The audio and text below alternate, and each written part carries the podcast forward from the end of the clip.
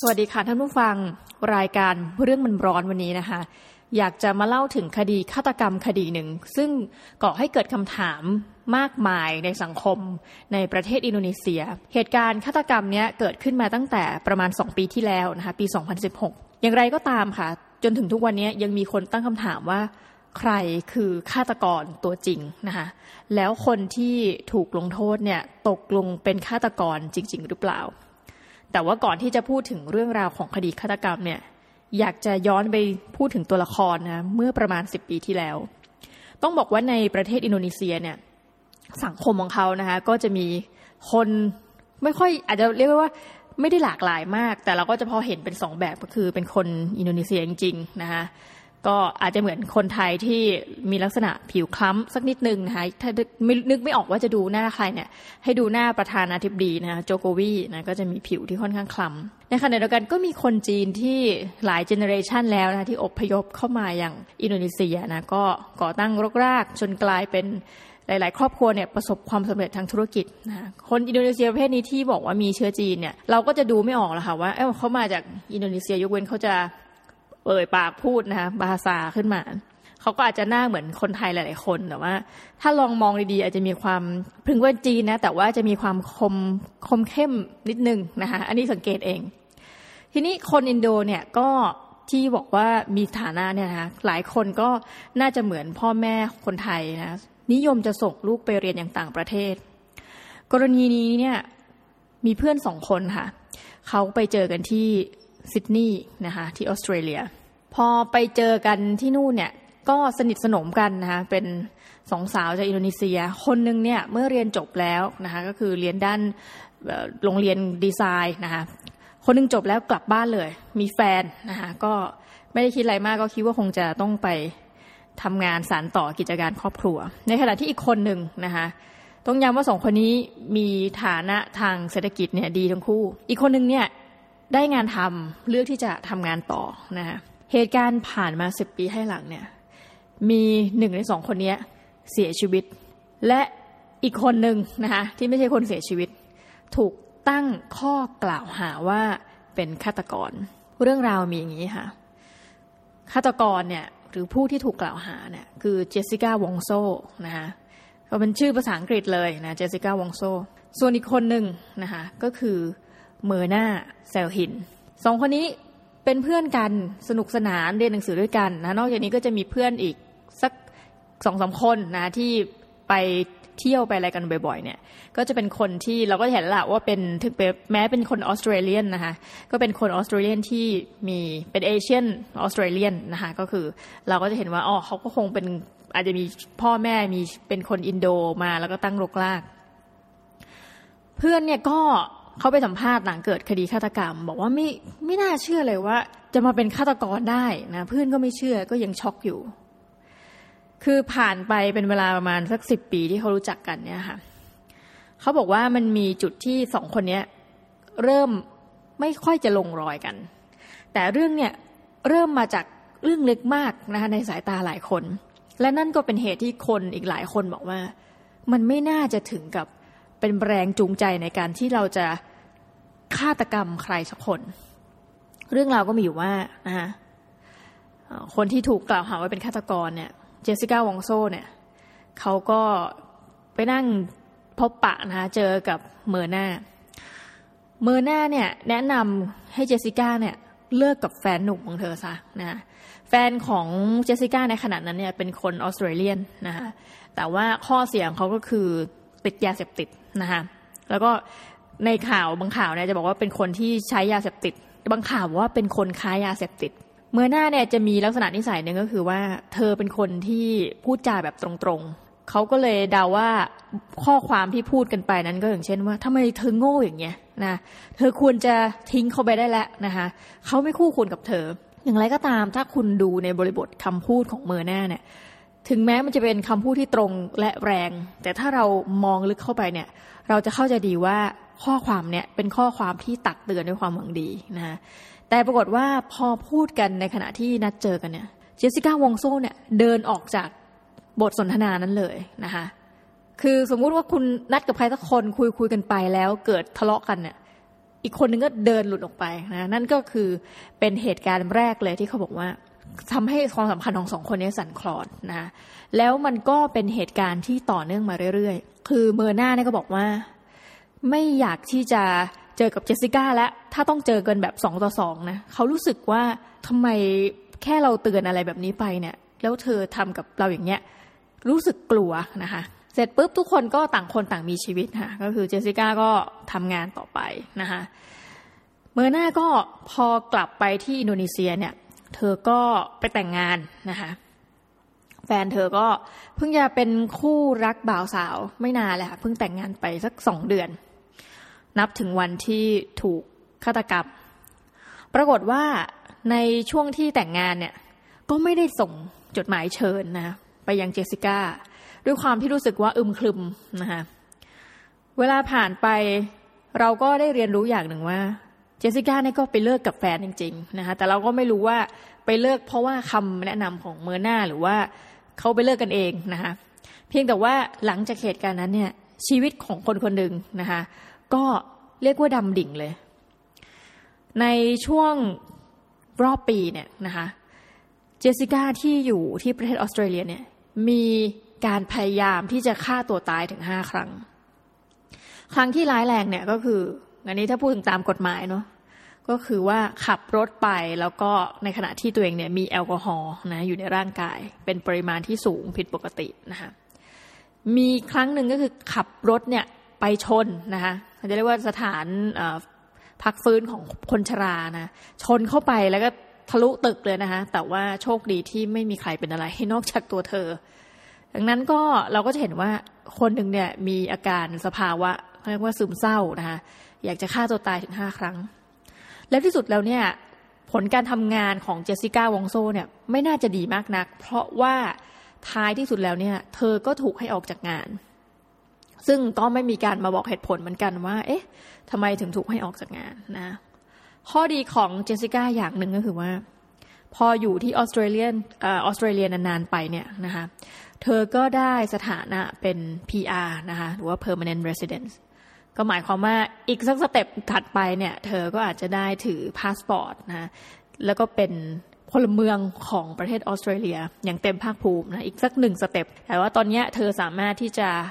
อยู่ออสเตรเลียได้ไปตลอดแล้วเพราะถือว่าเธอได้สถานะในระดับหนึ่งนะคะ ดังนั้นเธอก็เลือกที่จะอยู่ออสเตรเลียก็ได้ เธอมีสอง choice นะ หลังจากที่เธอถูกให้ออกจากงาน จะอยู่ต่อหรือจะกลับที่อินโดนีเซียนะคะด้วยเหตุผลอะไรก็ตามแต่นะทำให้เธอเลือกที่จะกลับไปยังอินโดนีเซีย ในขณะที่เหมือหน้าเนี่ยแต่งงานไปได้นะคะได้สองเดือน พอเธอกลับไปเนี่ยเธอก็ขอนัดเจอนะคะก็คล้าย ๆ กับว่าเจอเพื่อนเก่านั่นแหละ ที่เคยไปเรียนด้วยกันที่ออสเตรเลีย ก็ไม่มีใครได้คิดอะไรนะก็เป็นการนัดเจอกันสามคนนะระหว่างเมอร์นานะคะผู้ตายเจสสิก้าวงโซนะคะและอีกคนก็คือชื่อว่าฮันนี่นะคะซึ่งก็เป็นคนที่ไปเรียนจบที่ออสเตรเลียเหมือนกันนะแต่ทั้งสามคนนี้ก็เป็นคนที่เป็นจีนอินโดนะพูดง่ายๆนะคะปรากฏว่าวันที่นัดเจอเนี่ยคนที่แนะนำว่า ฮ้ยเราควรจะไปที่ร้านเนี้ยนะคะก็เป็นเจสสิก้าเจสสิก้าบอกว่าเฮ้ยที่นี่นะ มี Vietnamese iced coffee ที่อร่อยมากนะคะเราก็ไม่รู้เหมือนกันนะ กาแฟเย็นแบบเวียดนามเนี่ยมันเป็นยังไงนะคะทุกคนก็โอเคนะคะเมื่อเพื่อนแนะนำมาว่า เพราะเขาเป็นคนนัดเองเนาะว่าจะไปร้านนี้ทุกคนก็ตกลงกันนะแต่ในข้อความที่ปรากฏอยู่ในมือถือเนี่ย เจสสิก้าบอกว่า พวกเธออยากกินอะไรนะฉันจะเป็นคนสั่งเครื่องดื่มให้ ต้องย้ำว่าการนัดเนี่ยโดยเบื้องต้นนี่คือนัดดื่มกาแฟนะคะนัดดื่มน้ำอะไรก็ว่าไปเนี่ยไม่ใช่เป็นการนัดทานข้าวนะ อันนี้ก็เป็นข้อหนึ่งนะที่เขาสังเกตว่า เอ๊ะ คนเราเนี่ยถ้านัดกันที่ร้านกาแฟเนี่ย จะต้องมานั่งถามก็ด้วยหรอว่า อยากดื่มอะไรเดี๋ยวสั่งให้นะคะเพราะว่า บางคนก็สมมติจะกินแบบเย็นเนี่ยเดี๋ยวมันก็จะละลายอย่างนี้ใช่ไหมวันที่นัดเนี่ยนัดกันประมาณห้าโมงเย็นนะคะแต่ปรากฏว่าคนที่มาเป็นคนแรกเลยก็คือเจสสิก้ามาก่อนถึงนัดเนี่ยที่ร้านกาแฟเนี่ยประมาณหนึ่งชั่วโมงครึ่งนะคะต้องบอกว่าสถานที่นี้เป็นสถานที่ที่ high-end นิดนึงนะคะในห้างที่มีชื่อว่าแกรนด์อินโดนีเซีย ถ้าให้เปรียบเทียบนะ ว่าเหมือนอะไรนะเพราะว่าในบริเวณนั้นมีที่พักอาศัยที่ชื่อว่าแคมเปนสกี้นะคะแหมคล้ายๆ กับบ้านเรานะก็เลยขอเปรียบเทียบว่าน่าจะมีลักษณะคล้ายกับสยามพารากอนนะคะเพราะว่าที่ค่อนข้างใหญ่แล้วก็เขาเขาถือว่าเป็นห้างแบบไฮโซเนะ่ยเธอก็มาถึงก่อนชั่วโมงครึ่ง พอเธอเข้าไปยังคาเฟ่แห่งนี้นะคะภาพจาก CCTV เนี่ยก็เห็นว่าเธอก็มองไปที่โต๊ะนะเหมือนพยายามว่าจะหาโต๊ะ ที่นั่งสักโต๊ะหนึ่งแล้วเธอก็สายตาเธอเนี่ย ไปอยู่ที่โต๊ะหนึ่ง แล้วเธอก็มองไปที่ CCTV ด้วยนะ ว่าเอ๊ะมันมี CCTV ตรงไหนบ้างนะอันนี้คือต้องบอกว่าจากข้อสังเกตของบุคคลอื่นนะ ไม่ใช่จากต้องมีเองเนาะปรากฏว่า เธอก็จ้องมองไปนะแล้วก็โต๊ะที่ว่านี้มันทำเลดีมาก เหตุผลก็คือว่า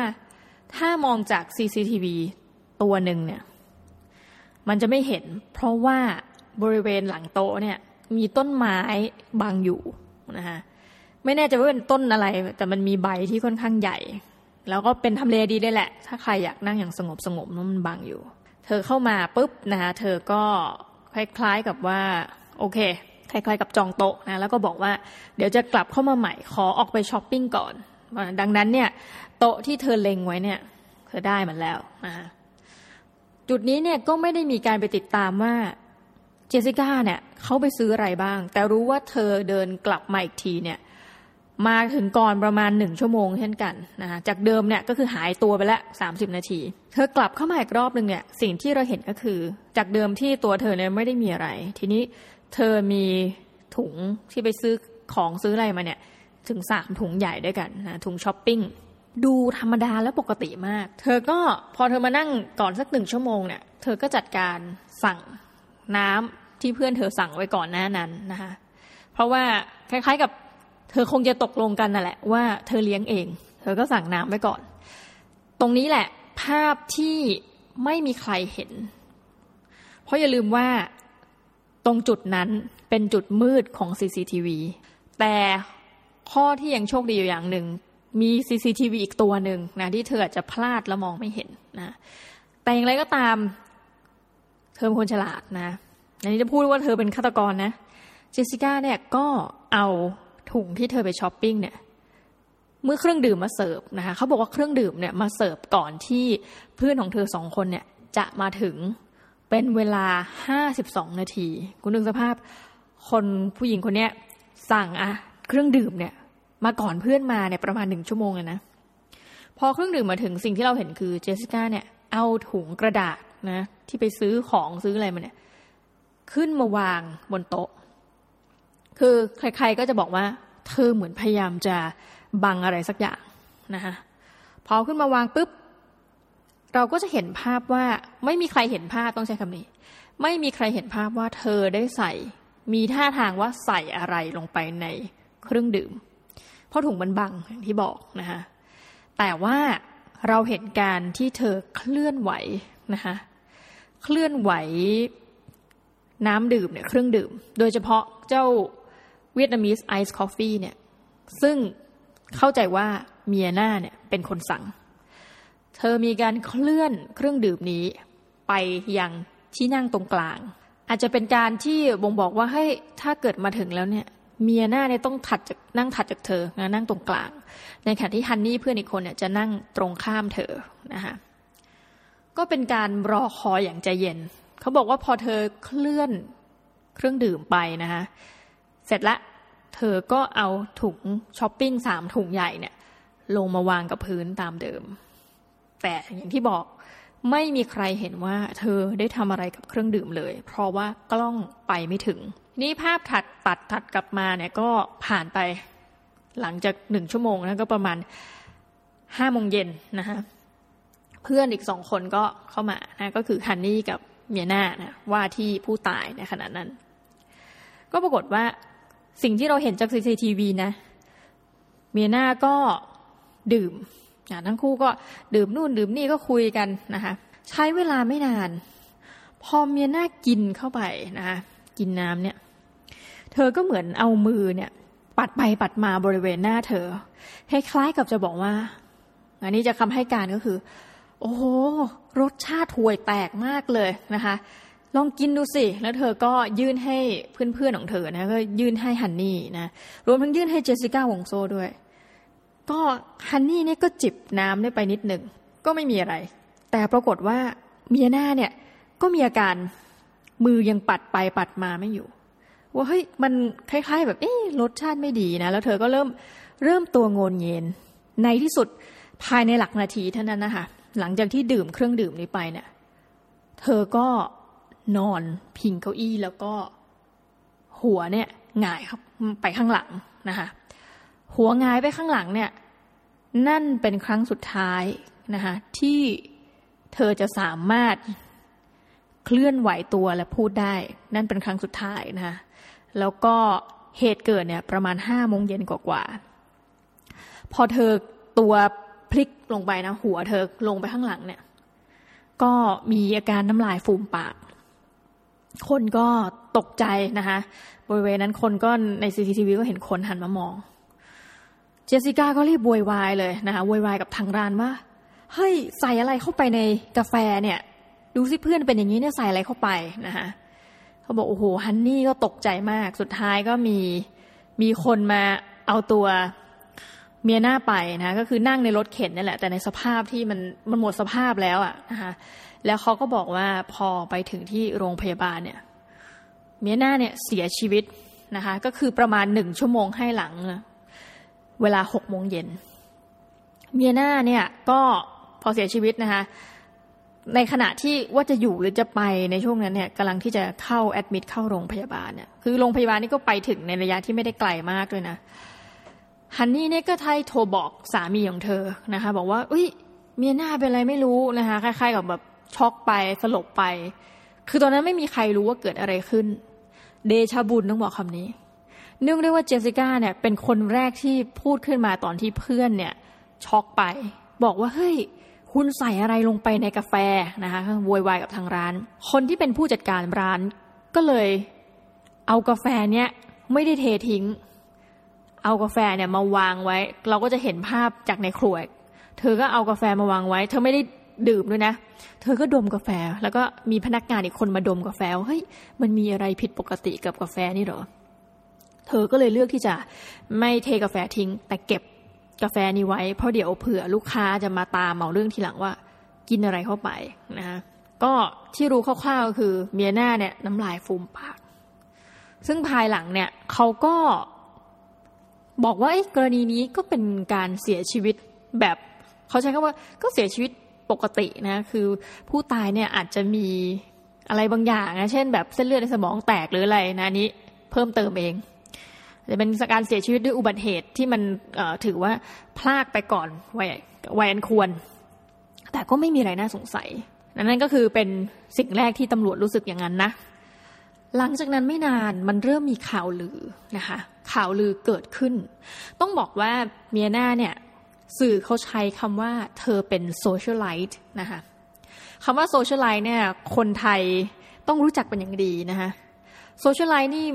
ถ้าพูดกลางๆนะก็ไม่น่าจะถ้าเปรียบเทียบส่วนตัวก็ว่าไม่น่าจะใช่พวกยาย่าหรือณเดชน์ ยังไม่นับว่าเป็น socialite นะคะเพราะว่าเป็นอีกแบบหนึ่ง แต่ socialite นี่คือใครก็คือบุคคลที่มีชื่อเสียงนะคะแต่เป็นประเภทนี่ถ้าพูดให้เห็นภาพมีชื่อเสียงแบบในนิตยสารฮัลโหลนะคะคือมีชื่อเสียงเพราะว่ามาจากครอบครัวที่ร่ำรวยนะสมมติเรานึกถึงนามสกุลที่มีฐานะในประเทศไทยนะคะ และหลายคนเนี่ยก็เป็นเซเลบนะประจำเวลาเวลาไปออกงานตามอะไรต่างๆนานาเนี่ยก็จะถูกถ่ายรูปลงนิตยสารนะนี่เราก็ไม่ได้บอกว่าเป็น socialite ตัวจริงตัวปลอมนะ แต่นี่คือสื่อเขาบอกว่าเธอถือว่าเป็น socialite พอข่าวมันเริ่มหนาหูเข้านะคะก็ในเวลารวดเร็วนั่นแหละ ก็มีคนไปคล้ายๆ กับคุณหมอก็ไปเพิ่มเติมว่า เอ๊ะ เธอเป็นอะไรนะ เนื่องด้วยอันหนึ่งที่น่าสนใจมากคือว่า อินโดนีเซียเนี่ยนะคนเนี่ยนับถือศาสนาอิสลามใช่ไหมคะศาสนาอิสลามเนี่ยก็ของคนอินโดเนี่ยเขาก็มีอันหนึ่งคือเขาไม่ให้ลูกสาวเขาเนี่ยนะวันนี้คือครอบครัวผู้ตาย ไม่ให้มีการผ่าตัดเพื่อการพิสูจน์นะคะว่าภายในเอาไว้ว่าภายในของเธอเนี่ยเสียชีวิตเพราะว่าอะไร ดังนั้นเราจะพิสูจน์ได้เฉพาะภายนอก เนื่องจากว่าเธอเนี่ยน้ำลายฟูมปากเนี่ยนะเขาก็ไปดูตรงบริเวณปากของเธอเนี่ย ปรากฏว่าสิ่งที่คนพบก็คือมีไซยาไนด์ค่ะมีไซยาไนด์บริเวณที่ปาก และมีในแก้วกาแฟนั้นนะเขายังมีกาแฟที่เก็บเลยนะ เวลาไปชั้นศาลเขาก็ยังหยิบเจ้ากาแฟอันนี้มานะคะในน้ำกาแฟนั้นเนี่ยก็มีไซยาไนด์ในขนาดที่สามารถจะ ฆ่าคนได้ นั่นแปลว่า เธอถูกฆาตกรรมแน่นอน ด้วยวิธีการวางยาพิษนะคะเวลาผ่านไปเนี่ยก็เป็นงานศพของเนียนานะคะมีหน้าเนี่ยงานศพของเธอเนี่ยโอ้โหคือก็แอบงงกันนะในวัฒนธรรมเขาคือในสารคดีเขาก็ถ่ายรูป เป็นวิดีโออะภาพวิดีโอลงมา เราเห็นภาพศพเธอเนี่ยแต่งอยู่ในเหมือนคล้ายๆชุดเจ้าสาวเหมือนกันนั้นหลับตาอยู่ คือในเมืองไทยเนี่ยเราจะไม่ค่อยเห็นเหตุการณ์เปิดโลงนะแต่นี่คือเขาก็เปิดให้เห็นภาพ ก็เป็นเหมือนคนหลับตาทั่วไป แล้วก็ถ่ายภาพไปที่เพื่อนๆรวมทั้งน้องของเธอเนี่ยร้องไห้นะคะต้องบอกว่าเมียนาเนี่ยเป็นคนที่เป็นฝาแฝดนะเธอก็จะมีคนที่หน้าเสมือนเธออยู่หนึ่งคนนะก็ร้องไห้หนักมาก ข้อสังเกตที่เกิดขึ้นในงานศพนะแล้วก็ในเหตุการณ์ทั้งหลายเนี่ยเขาบอกว่าในขณะที่ฮันนี่เนี่ยพอเกิดเหตุว่าเมียนาหน้าพับลงไปเนี่ยนะคะเธอก็โวยวายร้องห่มร้องไห้ แต่ว่าเจสสิก้าวงโซเนี่ย นั่งเฉยๆยืนก็ยืนเฉยๆสีหน้าไม่แสดงอารมณ์ แม้กระทั่งในงานศพนะคะเพื่อนนี่คือร้องไห้แบบฟูมฟายมาก ภาพมันก็ ตัดผ่านเจสสิก้าวงโซเธอก็เหมือนตาแดงๆ แต่เธอนั่งอยู่นิ่งๆ ก็เป็นข้อสังเกตนะ สุดท้ายแล้วเนี่ย เจสสิก้าวงโซเนี่ยก็ตกเป็นผู้ต้องสงสัยก็มีหลายคนถาม เอา้าทำไมไม่คิดว่าเป็นฮันนี่นะ ข้อสังเกตของฮันนี่ตกไป เพราะว่าเธอเดินทางมาที่ร้านกาแฟร้านนั้นเนี่ย พร้อมกับผู้ตายนะเราก็จะเห็นจากมุมว่าเธอไม่ได้ไปทำอะไรกับแก้วกาแฟนั้น คดีนี้เป็นคดีที่ดีเบตกันเยอะมาก เนื่องจากว่าญาติของผู้ตายเนี่ย ไม่ยินยอมให้มีการผ่าชนสูตรศพนะด้วยเหตุผลทางศาสนา ดังนั้นหลักฐานที่มีอยู่เนี่ย มันน้อยถึงน้อยมาก แต่สิ่งที่น่าสนใจเกี่ยวกับเจสสิก้านะคะก็คือว่าวันแรกๆเนี่ยที่เธอเผชิญกับผู้สื่อข่าวเมื่อทุกคนรู้แล้วว่าเธอตกเป็นผู้ต้องสงสัยเนี่ยพอโผล่ออกมานะคะเข้าใจว่าเป็นสถานีตำรวจ โผล่มาปุ๊บมีผู้สื่อข่าวมารอเธอมากมาย สิ่งแรกที่เธอทำนะ คือยิ้มให้กับผู้สื่อข่าว ยิ้มแล้วก็หัวเราะแบบร่าเริงมากนะทุกคนก็บอกโอ้โหมันเป็นพฤติกรรมที่ผิดปกติมาก แล้วก็คดีสืบสวนเนี่ย กินเวลาค่อนข้างนานพอสมควร ทางการอินโดนีเซียเนี่ยก็ขอความร่วมมือกับประเทศทางการออสเตรเลีย ต้องบอกว่าพอเธอได้เป็น permanent resident เนี่ย เธอเหมือนมีการ์ดอีกใบหนึ่งนะ เป็นการ์ดล่องหนที่ช่วยอำนวยความสะดวกให้เธออะไรบางอย่างนะนี่คือข้อเท็จจริง แต่ว่าข่าวลือนะโอ้โหตามเว็บไซต์ตามอะไรที่มีเป็นภาษาอังกฤษก็บอกว่าโอ้ยระบบนะคะแหมจริง ๆ อินโดนี่มีความคล้ายเมืองไทยหลายประการ ก็มีคนบอกว่าเฮ้ยแต่อันนี้ไม่รู้คล้ายหรือเปล่านะ ไม่ได้พูด ระบบศาลของอินโดเนี่ย โถเอ้ย เธอเป็นคนรวยเนี่ยนะ เธอไม่ติดคุกหรอกนะ แต่เผอิญเขาบอกเผอิญเคสเนี่ยทั้งโจทย์และจำเลยมีตังเหมือนกันอ่านะคะแต่ความจริงก็คือว่า พอรัฐบาลอินโดนีเซียเนี่ยร้องขอไปทางออสเตรเลียเนี่ยเพราะเขาจะต้องเปิดเผยข้อมูลว่า เอ๊ะเธอมีพฤติกรรมเป็นยังไงในขณะที่เธออยู่ที่ออสเตรเลีย ออสเตรเลียก็บอกได้นะคะถ้าจะให้ร่วมกันสืบสวนเนี่ย แต่มีหนึ่ง condition ก็คือว่านะ เจสสิก้าเนี่ยสามารถที่จะไปถูกจำคุกไปถูกขึ้นศาลอะไรในกระบวนการยุติธรรมในประเทศอินโดนีเซียทุกอย่างนะถือเป็นสิทธิ์เพราะว่าเหตุการณ์ฆาตกรรมเนี่ยมันเกิดขึ้นที่จาการ์ตา แต่ว่าขอให้เจสสิก้าเนี่ยไม่ถูกตัดสินจำคุกตลอดชีวิตนะขอให้สูงสุดเนี่ยยี่สิบปีนะนี่คือเขาก็เอาตามคนออสเตรเลียเนาะก็เอาตามคิดว่าคนคนนี้เป็นในนามของประชาชนของตัวเอง ก็มีการตกลงกันแบบนั้นนะเพราะนั้นเราก็รู้แต่เบื้องต้นแล้วว่าที่สุดแล้วเนี่ยเจสสิก้าวงโซ่เนี่ยไม่ต้องติดคุกตลอดชีวิตแน่นอน โทษสูงสุดก็มีเท่านี้ยี่สิบปี พอไปสืบสวนในส่วนของทางออสเตรเลียก็มันเรื่องมันก็เลยเกิดเปิดขึ้นมาค่ะว่า มีการพยายามฆ่าตัวตายห้าครั้ง มีการไปสอบสวนอดีตเจ้านายของเธอนะที่อยู่ที่ออสเตรเลีย เจ้านายของเธอบอกว่า ฉันไม่มีข้อสงสัยเลย นะฉันคิดว่าเธอเนี่ยมีความสามารถในการที่จะฆ่าคนได้ เพราะว่าเจ้านายของเธอเนี่ย คือแต่แง่หนึ่งนะ ก็แหมดันไปสัมภาษณ์คนที่ไม่ถูกกัน ผู้หญิงกับผู้หญิงเนี่ย เจ้านายของเธอเนี่ยเป็นคนออสซี่นะ บอกว่า ฉันเคยถูกเจสสิก้าวงโซเนี่ยขู่ฆ่านะคะแล้วอีกอย่างนึงคือเจสสิก้าวงโซเนี่ยเคยพูดเหมือนกันว่า คือเขาเนี่ยรู้ว่าถ้าเราจะฆ่าคนเนี่ยฉันรู้ว่าต้องใช้ยาตัวไหนนะ อะไรประมาณเนี้ยคือมันก็เลยเกิดเป็นคำถามที่มันวนลูปมานะก็คือ ยิ่งข้อกล่าวหาที่โดนมารวมทั้งข่าวลือเนี่ย มันก็เพิ่มเพิ่มเพิ่มขึ้นมา สุดท้ายเนี่ย พอถึงวันพิพากษาเขาบอกว่าโหคนอินโดนีเซียเนี่ย ดูการพิพากษานี้เนี่ย เป็นล้านคนนะคะ คือเขาเปรียบเทียบกับคดีในสหรัฐอเมริกาคือบอกว่าเฮ้ยมันเหมือนคดีของโอเจซิมสันนะซึ่งวันหลังเดี๋ยวอาจจะว่างๆอาจจะต้องมานั่งทบทวนกันคำๆว่าเอ๊ะคดีโอเจซิมสันเนี่ยเป็นอย่างไรนะแต่หมายว่าคนติดตามดูเป็น talk of the town เพราะว่าเกิดจากครอบครัวที่มีชื่อเสียงทั้งคู่ ใบหน้าของเจสสิก้าวองโซในศาลเนี่ย ไม่มีความรู้สึกเลย แล้วก็มีคนถ่ายติดภาพที่เดินเข้าศาลมาก็มีการยิ้มนะคะ นู่นนี่นั่น ตอนที่ถูกพิพากษา สุดท้ายแล้วเนี่ย ผลการพิพากษาคือถูกจำคุกนะคะยี่สิบปี วันนั้นเนี่ยเธอบอกพ่อแม่เธอไม่ต้องมานะคะ แต่ตอนที่ศาลเนี่ยอ่านคำตัดสิน หน้าเธอนิ่งเฉยมาก ไม่แสดงออกซึ่งอารมณ์ใด ๆ เลยนะซึ่งหลายคนบอกว่า นี่แหละ มันคือใบหน้าของคนที่เป็นจิตเภท ไม่มีอารมณ์ไม่มีความรู้สึก และคนที่เป็นโรคจิตแบบเนี้ยเหมาะมากนะคะคือไม่แปลกใจเลยที่จะเป็นฆาตกรเลือดเย็น แต่นะคะเนื่องจากว่าเจสสิก้าวงโซ่เนี่ยทนายนี่คือถูกจ้างมา เป็นด้วยราคาที่สนุนราคาแพงมากนะถูกจ้างจากครอบครัวของเธอ ทนายก็แก้ต่างว่าเฮ้ยมีการนัดกันแล้ว บอกเจสสิก้าว่า อย่าทำหน้าเศร้านะ นะคะให้คิดว่าคดีเนี้ยคือไม่ว่าไงก็ตามให้นิ่งไว้ก่อน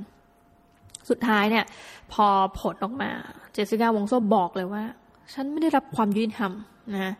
ในคดีนี้มันมันไม่ยุติธรรมเลย เพราะว่าเธอก็บอกว่า ทุกคนก็มองว่าเธอเนี่ยศาลเนี่ยมองว่าเธอผิดอยู่แล้วนะคะเธอเป็นจำเลยแต่แรกก็ตัดสินแบบนี้ แม้กระทั่งทนายก็บอกว่าไม่มันไม่ยุติธรรมนะคะเหตุผลหนึ่งที่เขาบอกว่ามันเป็น กรณีที่วีคมากนะวีคเคสคือหนึ่งไม่มีใครเห็น แม้ทั้งใน CCTV นะคะว่าเจสสิก้าเนี่ยเอาไซยาไนด์เนี่ยใส่ลงไปในเครื่องดื่ม สิ่งที่เราเห็นในภาพเนี่ยที่เห็นก็คือ มีการเคลื่อนเครื่องดื่ม ไปยังที่นั่งตรงกลาง เขาบอกว่าคนเราเนี่ยนะ เอาด้วย common sense ไม่สามารถจะฆ่าคนได้ด้วยการเคลื่อนเครื่องดื่มนะมันไม่มีหลักฐาน และถัดไปก็คือเจสสิก้าจะสามารถนะคะไปหาไซยาไนเนี่ยมาได้จากไหนพอเขาไปสืบเขาก็ไม่มีใครรู้เลยนะว่าเธอเนี่ยไปได้ไซยาไนมาจากไหนนะนอกจากคำพูดของเธอในสมัยที่เธออยู่ออสเตรเลียที่มีเหตุการณ์เพี้ยนๆเกิดขึ้นกับชีวิตเธอนะซึ่งเราก็จะเดาได้ว่าก็เหมือนผู้หญิงอกหักอะ่ะชีวิตก็ดิ่งลงนะคะทั้งกระทบทั้งเรื่องงานเรื่องส่วนตัว แล้วอีกอย่างหนึ่งก็คือว่า ไม่มีใครค้นพบไซยาไนที่ตัวเธอ ดังนั้นก็ถือว่าเป็นกรณีที่ไม่สามารถหาหลักฐานจริง ๆ เลยนะ ที่จะบอกว่าคนนี้ผิดนะคะเราต้องบอกว่ากระบวนการศาลเนี่ยมันน่าจะแตกต่างนะจากคำว่าข้อกล่าวหาเฉยเนี่ยคนคนนั้นเนี่ยจะต้อง innocent until proven guilty ใช่ไหมคะ คือหมายความว่ายังเป็นผู้บริสุทธิ์จนกว่าจะมีข้อพิสูจน์ว่า เฮ้ยคนนี้ผิดนะถึงจะถูกตัดสินว่าผิดจริง แต่กรณีของเจสสิก้าเนี่ยมันไม่ใช่แบบนั้น คนที่ดูเป็นล้านเนี่ยก็แบ่งเป็นเขาบอกว่าห้าสิบห้าสิบห้าสิบหนึ่งก็เชื่อว่าเธอเป็นฆาตกรนะ อีกห้าสิบก็ก็อย่างเงี้ยมันไม่มีหลักฐานนะคะ ในเวลาเขาไปเมาส์เนี่ยตามเว็บบอร์ดตามอะไรนะอารมณ์พันทิปเนี่ยก็ไปติดตามดูนะคะหลายคนก็เลือกที่บอกว่า มันก็จะมีฝั่งเชียร์ฝั่งแช่ง ฝั่งเชียร์บอกว่าใครๆก็คิดว่าเธอผิดนะขณะที่ฝั่งแช่งเนี่ยอะฝั่งหนึ่งบอกเธอผิด อีกฝั่งก็บอกว่าเฮ้ยคนอินโดนีเซียส่วนมากไม่คิดว่าเธอผิดมันก็คือเป็นการดีเบตที่แบบเขาบอกว่าคุณจะเห็นเลยว่ามีช่วงนั้นนะคนอินโดเนี่ยเวลาไปนั่งทานกาแฟทานอะไรเนี่ยก็จะเถียงกันเรื่องเนี้ยโอ้ตกลงเธอผิดหรือไม่ผิดนะแต่ว่าน้องสาวเธอจากบทสัมภาษณ์ก็บอกว่าเฮ้ยมันก็ห้าสิบห้าสิบนะคะอย่างไรก็ตาม คนตายก็ได้เสียชีวิตไปแล้วนะคนอยู่ก็สุดท้ายถูกตัดสินไปยี่สิบปี ซึ่งเหตุผลที่เขาให้นะคะว่าอะไรคือแรงจูงใจของเธอ มันเกิดมาจากแค่นั้นแหละค่ะที่บอกว่าสิ่งที่ทำให้ความสัมพันธ์ของสองคนนี้สั่นคลอน คือสิ่งที่เมียนาไปบอกกับเจสสิก้าวงโซว่าให้เลิกกับแฟนของเธอซะแค่นี้แหละค่ะที่เป็นเหตุผลนะที่ศาลบอกว่า